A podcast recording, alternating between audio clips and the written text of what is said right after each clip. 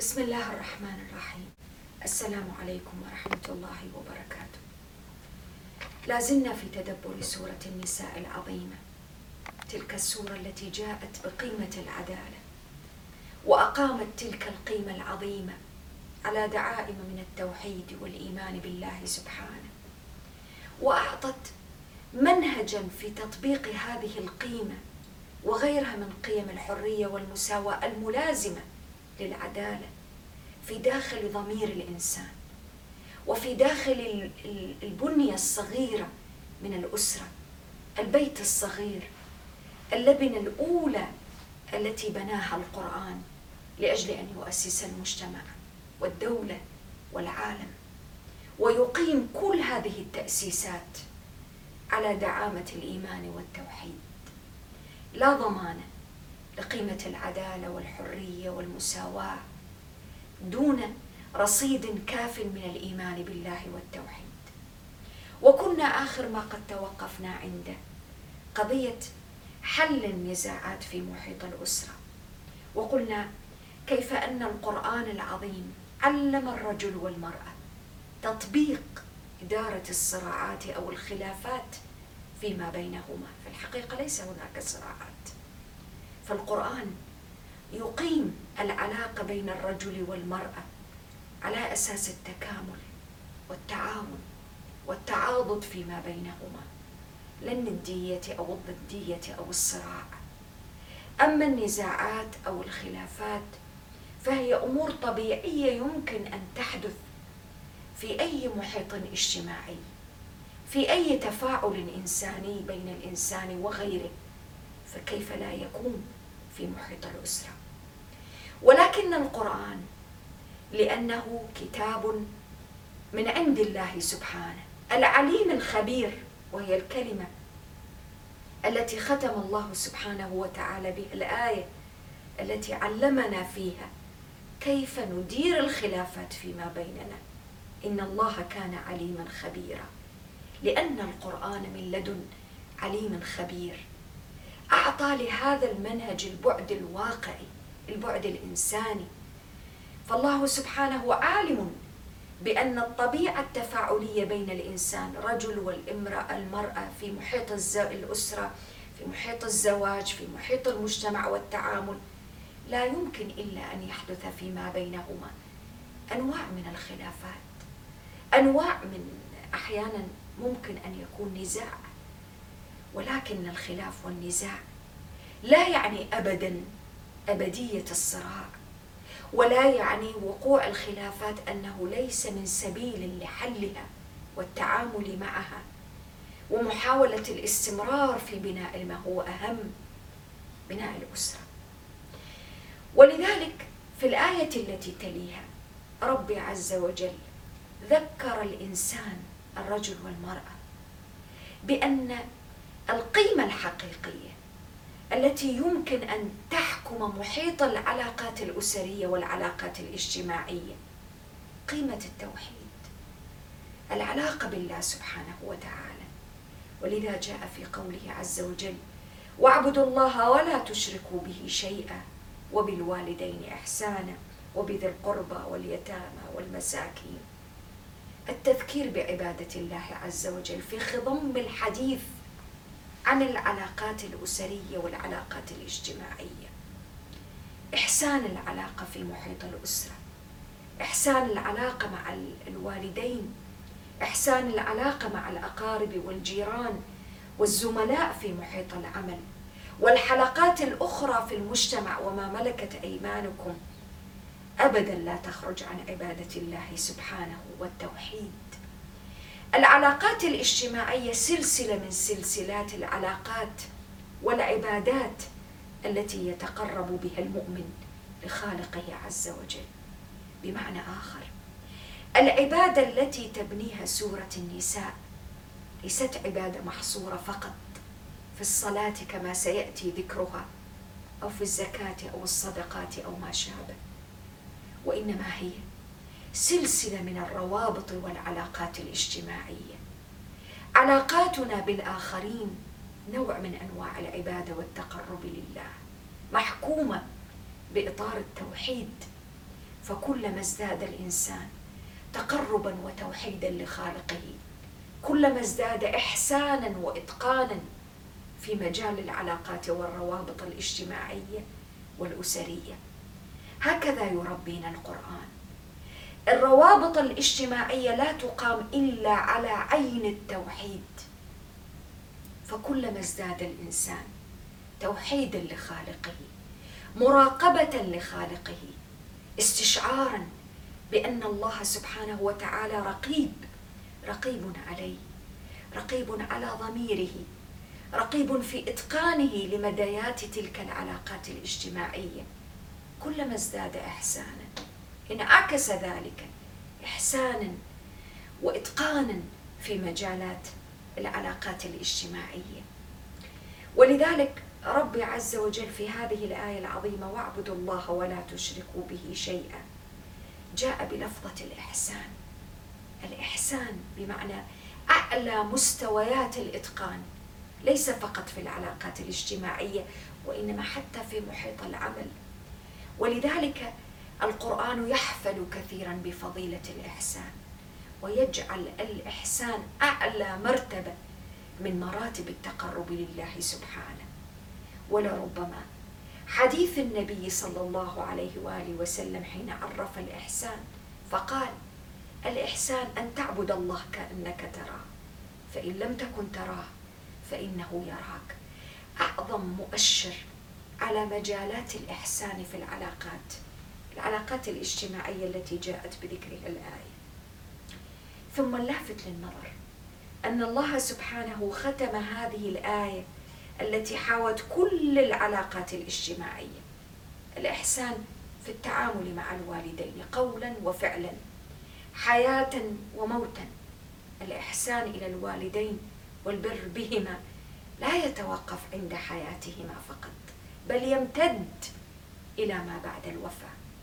ليجعل من ذلك الإنسان المؤمن إنسانا في قمة الوفاء ولا يتوقف الوفاء عند حياة الوالدين بل يمتد لما بعد الوفاه بعد الموت.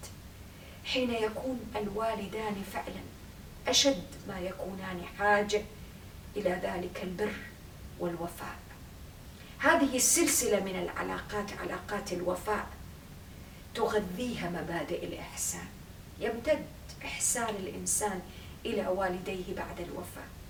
برا وصدقة ودعاء وإحسانا لأهلهما وإحسانا لكل من يعرفهما أو ممكن أن تربطه بهما. علاقة صداقة أو علاقة جيرة أو معرفة. هكذا يربي القرآن الإنسان. ثم تمتد سلسلة العلاقات الاجتماعية إلى الجار. الجار القريب الملاصق للإنسان في مسكنه والجار البعيد وتمتد من الجار إلى الصاحب وتمتد من الصاحب إلى الإنسان الغريب الذي انقطعت به السبل ابن السبيل.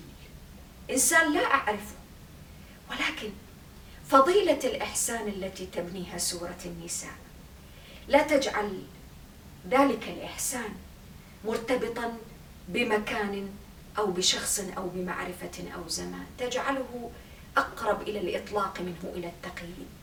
ابن السبيل الإنسان الذي لا نعرفه يمتد إليه إحسان المؤمن.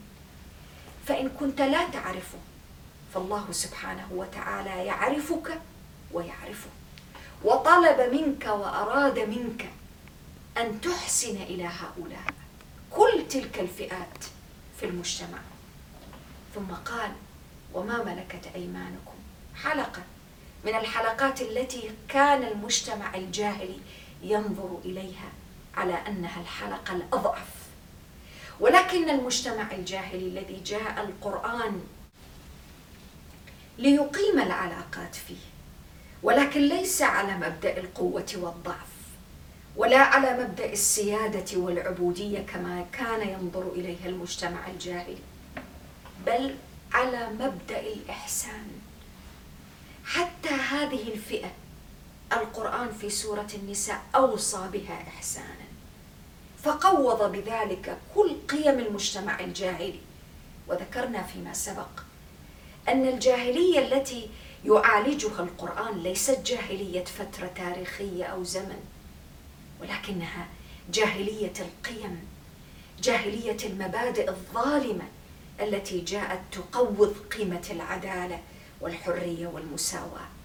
أسس القرآن لقيمة العدالة وجعل الإحسان تلك الفضيلة الممتدة لكل فئات المجتمع وأقامها على عين التوحيد. ثم بعد ذلك جعل حارسا ورقيبا عليها من ذات الإنسان وربطها بمحبة الله سبحانه. فقال إن الله لا يحب من كان مختالا فخورا. واختار القرآن أعظم وأخطر الصفات الإنسانية التي تنتشر حين يصبح الناس في جاهلية. الاختيال والفخر والبخل والأمر بالبخل والرياء والتظاهر والتعالي على الناس. قوض تلك الصفات قوض تلك الممارسات التي كانت منتشرة في المجتمع الجاهلي آنذاك. تعالي الإنسان على أخيه الإنسان وتغافله ونسيانه بأنه إنسان يشترك معه في الإنسانية. قوضها القرآن. كيف؟ بالتوحيد بالإيمان بالله سبحانه. تأملوا معي. إن الله لا يحب من كان مختالا فخورا. والمؤمن حين يأتي الإيمان والتوحيد فيبني قمة العلاقة فيه. يحب محبة الله سبحانه.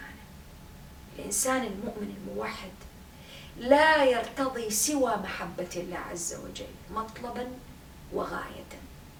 وإذا أراد تلك المحبة فهو لا ينال هذه المحبة من خلال التعالي على أخيه الإنسان. لا على حلقة أقوى ولا على حلقة أضعف. القرآن يعطينا بعدا آخر لمفهوم القوة بعدا لم يعرفه أبدا المجتمع الجاهلي. القوة الحقيقية كما يأتي بها القرآن هنا قوة الإحسان.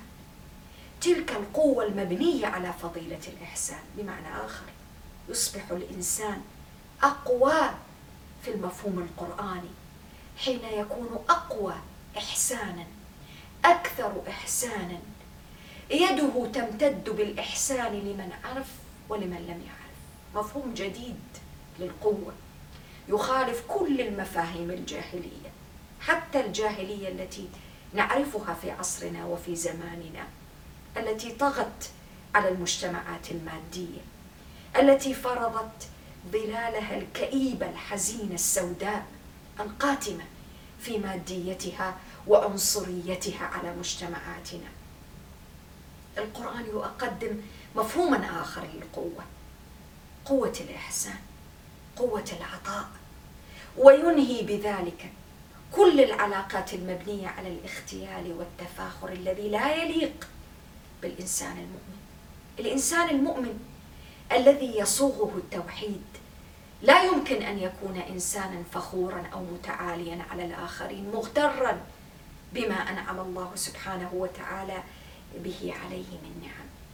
المال الجاه المكانة الاجتماعية ما هي إلا وسائل يفترض أن تقرب الإنسان المؤمن لخالقه عز وجل. ولا يمكن أن تكون في خضم الكلام والحديث عن التوحيد مسوغات أو مبررات لتعالي الإنسان على أخيه الإنسان. تدبروا معي. كيف أقامت سورة النساء قيمة العدالة على عين التوحيد؟ والقرآن وسورة النساء بعد قليل. ستحدثنا عن قيمة العدالة حين تطبق في علاقات الحاكم بالمحكوم في علاقات الدولة بالدول الأخرى علاقة الشعب بالشعوب الأخرى والأمم الممتدة. إذا كان هناك خيط من تفاخر أو غرور أو اختيال في نفس الإنسان لا يمكن أبدا أن تحقق العدالة قيمتها التي أراد لها القرآن أن تتحقق. فجاء وجاءت سورة النساء لتعالج هذه الصفات النفسية من جذورها وربطت تلك الصفات فقال إن الله لا يحب من كان مختالا فخورا. إذا أردت محبة الله فعليك أن تتخلص من ذلك الداء النفسي الكامن في النفس التي تنظر إلى الآخرين بازدراء أو باحتقار بسبب قلة مال أو قلة جاه أو عنصرية مبنية على لون أو عرق أو ما شابه. ومما لا شك فيه أن هذه الصفات النفسية التي تأتينا الآن الدراسات الحديثة وتبين أن داء التكبر أو التعالي أو التفاخر يأتي من عقدة يشعر بها الإنسان بالنقص فيحاول أن يغطيها من خلال التفاخر أو التعالي أو الاغترار أو التظاهر على الآخرين. ثم إن القرآن العظيم في سورة النساء يربط بعد ذلك فيأتي على صفة أخرى ذميمة وممارسة سلوكية خطيرة. كفيلة بأن تهدم كل العلاقات الأسرية والعلاقات الاجتماعية.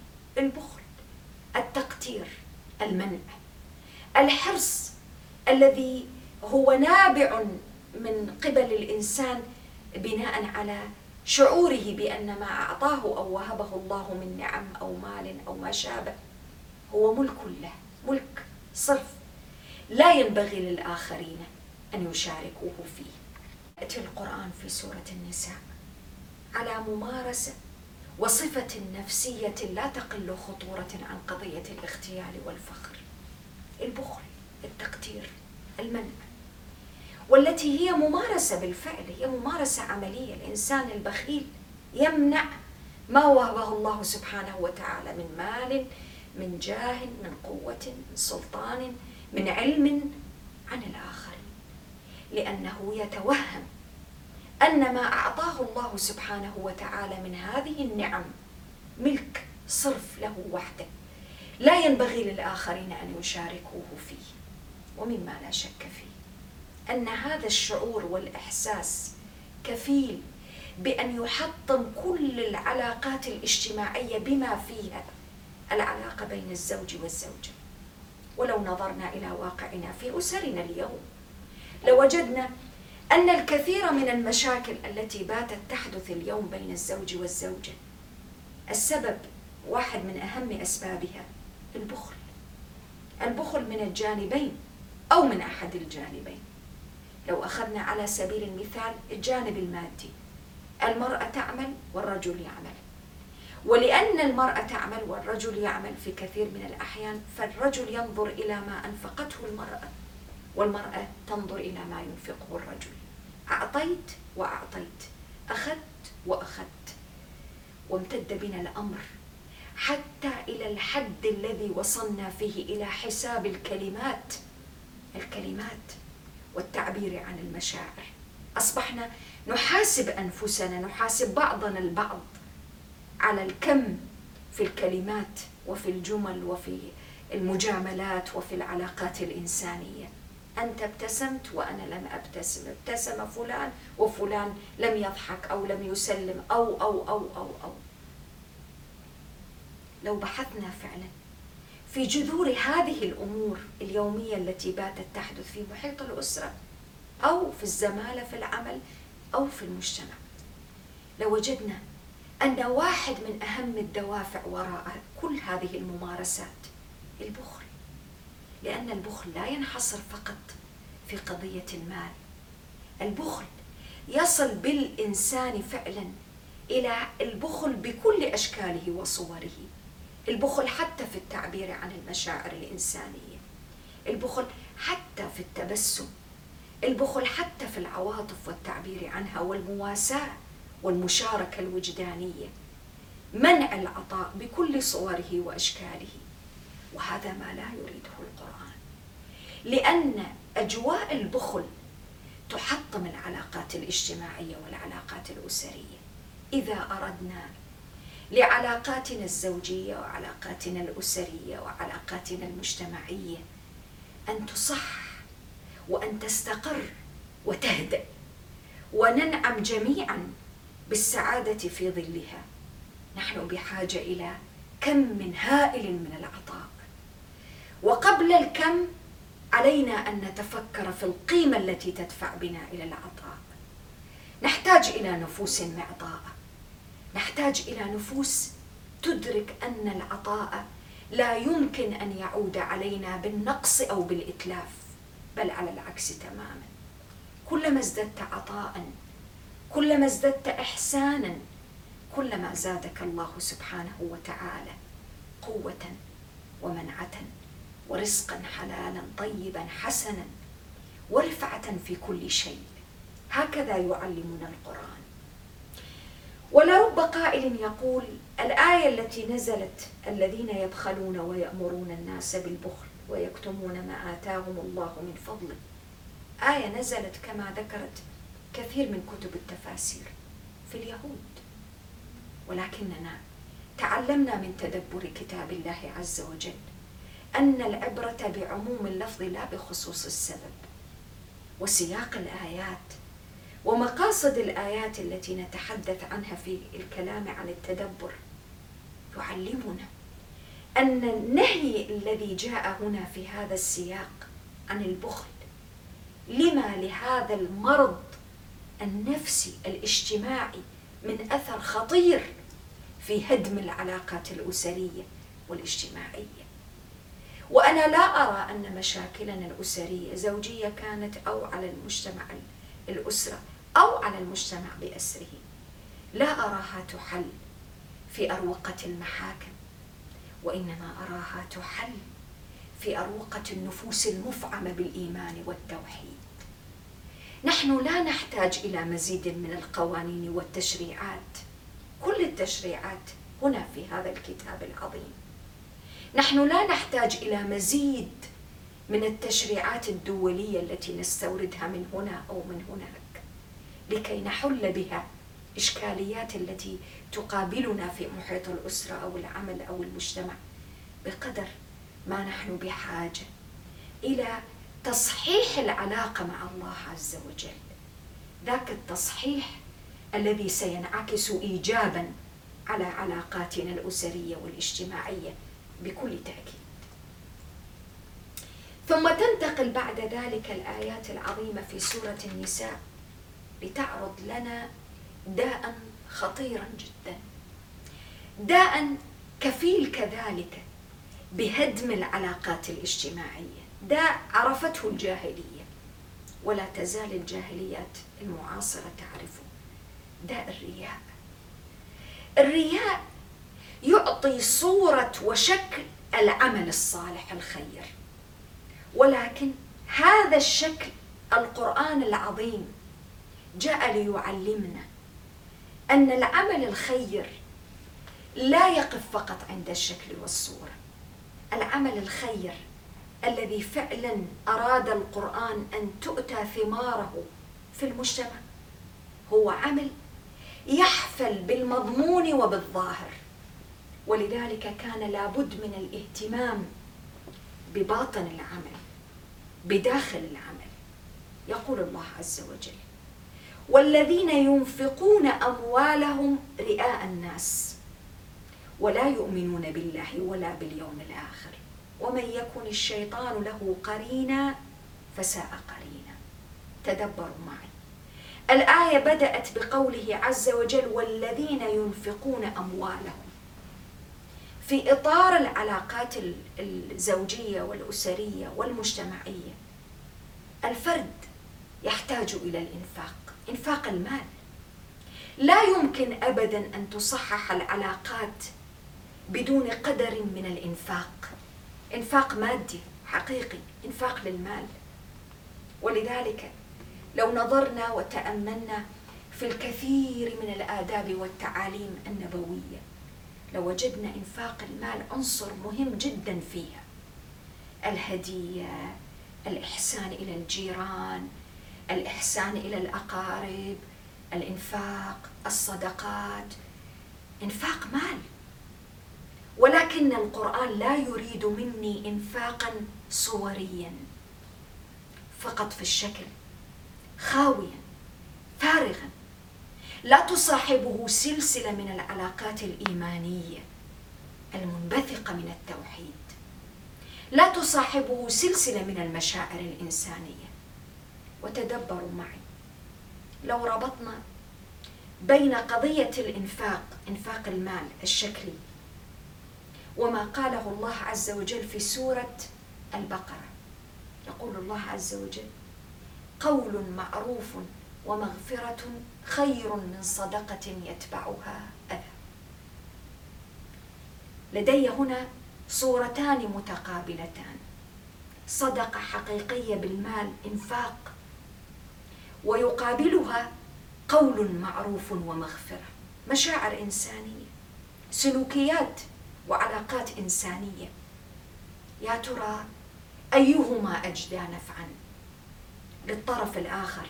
حتى ولو كان ذلك الطرف الفقير أو المسكين أو المحتاج. أيهما أجدى أيهما أكثر نفعا؟ أيهما أقرب إلى مقاصد القرآن وقيم التوحيد؟ الصدقة والإنفاق بالمال المادية الجانب المادي أم الجانب الإنساني قطعا الجانب الإنساني. ولذا قال الله عز وجل في سورة البقرة قول معروف ومغفرة خير من صدقة يتبعها أذى وهنا في هذه السورة وفي هذه الآية العظيمة والذين ينفقون أموالهم رئاء الناس ولا يؤمنون بالله ولا باليوم الآخر. القرآن يريد منا الإحسان ويطلب منا الإنفاق بالمال ولكن ما يطلبه ليس إنفاقا صوريا شكليا. يريد منا إنفاقا حقيقيا إنفاقا في المشاعر الإنسانية عطاء عطاء تجود به النفس البشرية الإنسانية التي صاغها التوحيد وليس عطاء شكليا. فما قيمة أن يعطي وينفق الإنسان ولو حتى الآلاف أو الملايين من الدنانير أو الدراهم؟ ولكن في نفس الوقت لا تصاحب ذلك الإنفاق مشاعر إنسانية عطاء جود عطاء إحسان حب مشاعر. إذا إذا كان الأمر لا يصاحبه ذلك العطاء الإنساني فقد الإنفاق مخزونه الذي أراد له القرآن. والأمر كذلك في قضية الأسرة. الأسرة والزوج والزوجة أراد الله سبحانه وتعالى أن تنبني العلاقات الاجتماعية والأسرية بينهما. على عين العطاء النفسي. الرجل على سبيل المثال ملزم بالإنفاق وسورة النساء وردت فيها العديد من الآيات قبل وبعد على قضية النفقة. ولكن أي نوع من أنواع النفقة؟ هل فقط النفقة المادية غير المصحوبة بالعطاء الإنساني والمشاعر الجياشة التي أراد القرآن أن يبنيها أبدا. النفقة في القرآن ليست نفقة مادية فحسب. فالزوج حين ينفق على أسرته وزوجته وأبنائه المطلوب منه لا يتوقف فقط عند الإنفاق المادي من مطعم أو مشرب أو ملبس ومسكن وما شابه المسألة ليست مادية لابد أن يصاحبها عطاء نفسيا وجودا وسخاء في المشاعر والعواطف. هذا ما صنعته هذه الآيات العظيمة في النفس. وكيف يصنع ذلك؟ من قلب لا يؤمن بالله ولا باليوم الآخر. ينتظر العطاء من الآخرين.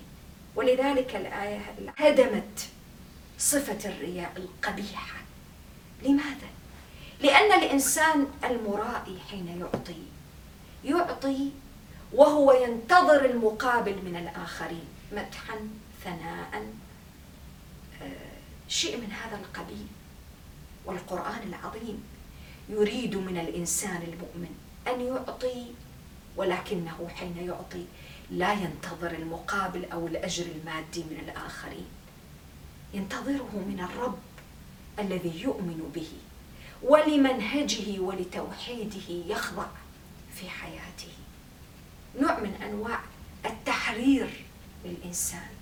ولذلك قلنا في مرة سابقة أن التوحيد جاء ليحرر الإنسان ليس فقط من عبادة الأحجار والأصنام ولكن كذلك من الخضوع للبشر وما يعطون وما لا يعطون. الإنسان حين يتحرر من هذه الإشكالية يعطي بسخاء وهو بالضبط ما نحتاج إليه في عالمنا المعاصر.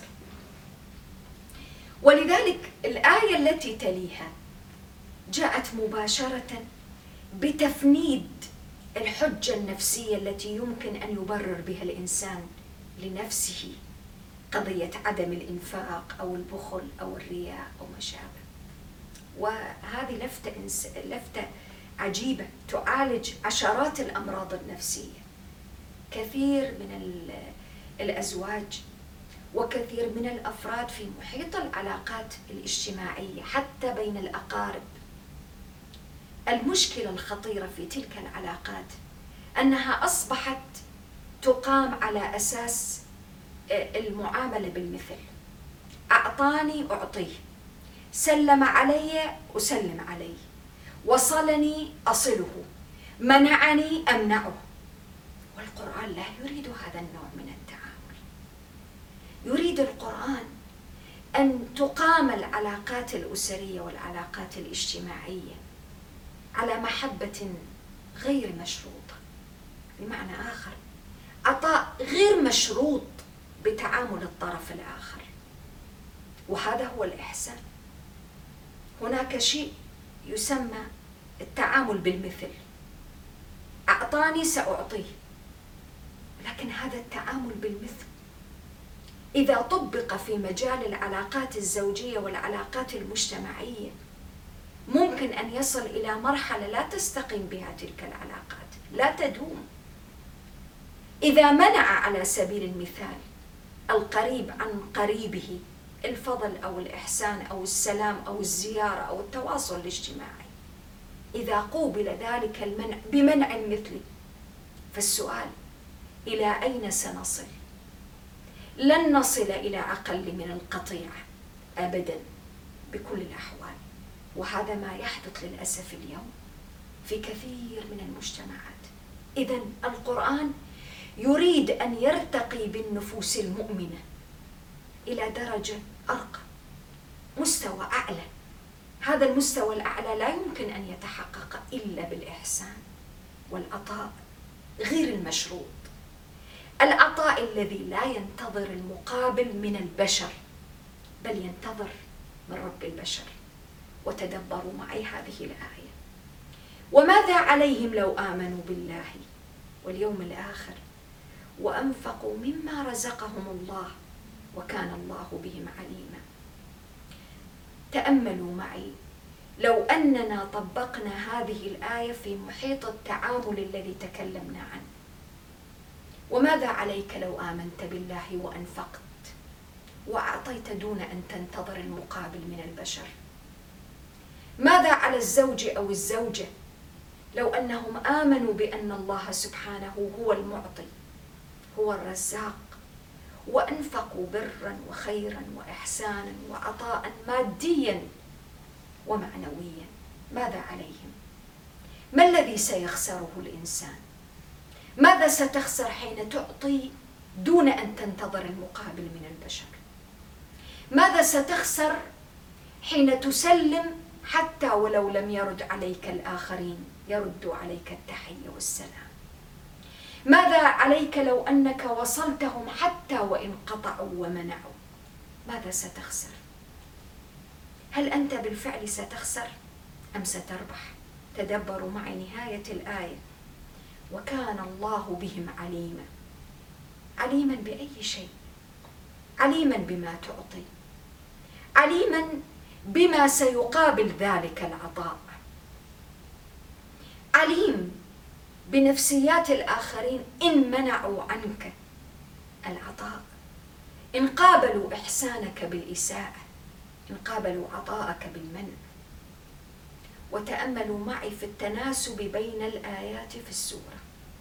الآية التي تليها إن الله لا يظلم مثقال ذرة وإن تك حسنة يضاعفها ويؤتي من لدنه أجرا عظيما. تدبروا معي كيف يعالج القرآن العظيم الشح في النفوس؟ كيف يطلق ويحرر تلك النفوس من جانب الشح والبخل إلى فضاء العطاء الواسع؟ إن الله لا يظلم مثقال ذرة. يجعل التعامل الأسري والاجتماعي ليس تعامل علاقات بين فرد وفرد بين إنسان وآخر. وإنما علاقات مبنية على تعامل بين إنسان وبين خالق سبحانه. ليحرر الإنسان من النظر إلى جزاء الآخرين أو انتظار الجزاء أو المقابل من الآخرين. ويجعل الإنسان المؤمن لا ينتظر الجزاء إلا من الخالق سبحانه الذي لا يضيع ولو كان مثقال ذرة. وإن تك حسنة يضاعفها. اذا الإحسان لا يضيع عند الله سبحانه وتعالى. وإن ضاع عند الخلق وإن ضاع عند الناس وإن ضاع في محيط الأسرة أو في محيط الأقارب. وأنا أقول أحوج ما نحتاج إليه اليوم في الوقت الذي نعيش فيه. هذه الآيات العظيمة. لأن ما نمر به من ظروف مختلفة على مستوى العالم. جعلت ظاهرة الشح وانتظار المقابل من الآخرين ظاهرة عالمية بامتياز. ولكن هذه الظاهرة ظاهرة الشح لو تأملنا فيها حقيقة لوجدنا أنها ما زادت من غنى الإنسان شيئا بالعكس. زادت الإنسان المعاصر فقرا على فقره. زادت الإنسان فقرا فعلا. والفقر ليس فقط في المجال المادي وإنما حتى في المجال الإنساني. أصبح الإنسان المعاصر أكثر شحا حتى في المشاعر الإنسانية حتى في مجال التعاطف مع أخيه الإنسان. والإحساس بآلامه وأحزانه وأمراضه ومعاناته ولو تأملنا لماذا وصلنا إلى حالة الشح العالميه هذه وما الذي أوصلنا إليه؟ لوجدنا في كثير من الأحيان أن التعامل المشروط تعامل الإحسان المشروط بمقابل ما يتعامل به الآخرون اتجاهنا هو الذي أدى بنا إلى هذه الحالة التي وصلنا إليها. ثم إن القرآن عالج في آية آيتين بالحقيقة بعد هذه الآية. هذه الظاهرة الخطيرة التي هي بالفعل أخطر ما يمكن أن تكون على العلاقات الإنسانية. بقوله عز وجل فكيف إذا جئنا من كل أمة بشهيد وجئنا بك على هؤلاء شهيدا من الذي سيشهد على كل هذه العلاقات الإنسانية؟ من؟ فكيف إذا جئنا من كل أمة بشهيد؟ الرسل والأنبياء الذين أرسلهم الله سبحانه وتعالى بهذه القيم العظيمة. قيم العطاء غير المشروط. قيم الإحسان قيم البذل قيم الجود قيم الكرم. قيم الإحسان التي غابت في كثير من المجتمعات الإنسانية عن مسرح الحياة. فإذا ما غابت أرسل الله سبحانه وتعالى الرسل وأنزل الكتب ليعيد للإنسانية إنسانيتها.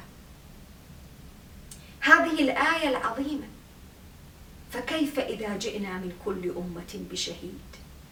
التي حين قرأها عبد الله بن مسعود رضي الله عنه على رسول الله صلى الله عليه وآله وسلم التفت إليه فإذا به ينظر إلى عينيه عليه الصلاة والسلام تذرفان بالدموع وهو يستشعر عظمة المسؤولية الملقاة على عاتقه عظمة الشهادة شهادة الرسالة الخاتمة التي ختم الله بها كل الرسالات السماوية. ولو تأملنا في رسالته صلى الله عليه وآله وسلم لوجدنا أنها جاءت لتتمم مكارم الأخلاق جاءت بالإحسان جاءت بالعطاء غير المشروط. العطاء الذي عاشه النبي صلى الله عليه وسلم واقعا في الحياة. عطاء النبي عليه الصلاة والسلام ما كان عطاء مشروطا. منعه أهله في مكة فأعطاهم. منعوه من الإحسان ومنعوه من الدعوة إلى الخير وإلى الحق والعطاء فما كان منه إلا بعد سنوات أن يقابل ذلك المنع بالعطاء وأن يقابل تلك الإساءة بالإحسان. وأن يقابل ذلك الصراع والنزاع والقطيع بالبر والعفو والتسامح. هذه القيم التي شهد بها على كل الأمم. وهي بالذات تلك القيم التي تبنيها سورة النساء لتشهد بها أمة القرآن على غيرها من أمم. شهادة أمة القرآن على أمم الأرض وشعوبها لن تكون بالقوة المادية التي جاءت بها الحضارة المعاصرة وإنما ستكون بقوة الإحسان بقوة القيم بقوة العدالة بقوة السخاء الذي يحرر الإنسان من العبودية لنزواته وشحه عليه قيم الحضارة المعاصرة. هكذا يعلمنا القرآن. ويصور ويعطي لنا في خضم الحديث عن هذه القيم صورة مشهد من مشاهد يوم القيامة. يومئذ يود الذين كفروا وعصوا الرسول لو تسوى بهم الأرض ولا يكتمون الله حديثا. أي كتمان؟ وأي حديث وما مناسبة الحديث عن مشاهد يوم القيامة. وهذه الصورة التي يحدثنا بها القرآن عن الجزاء في خضم الحديث عن العلاقات الاجتماعية والإنسانية. القرآن في خطابه لا يفصل بين الدنيا والآخرة. يعطي للإنسان دائما وهو يحدثه عن العلاقات والسلوكيات الاجتماعية. يعطيه البعد الأخروي ليقرب إليه صورة يوم القيامة. ويجعل تلك الصورة صورة الجزاء حاضرة في واقعه حتى يستعذب العطاء المؤمن الذي يعطي ولا يجد المقابل لعطائه عند البشر. يا ترى ما الذي سيجعله يعطي أكثر فأكثر؟ إلا استحضار تلك المشاهد العظيمة يوم القيامة. المشاهد التي تفتح له جزاء العطاء. ما تعطيه اليوم ستجده غدا.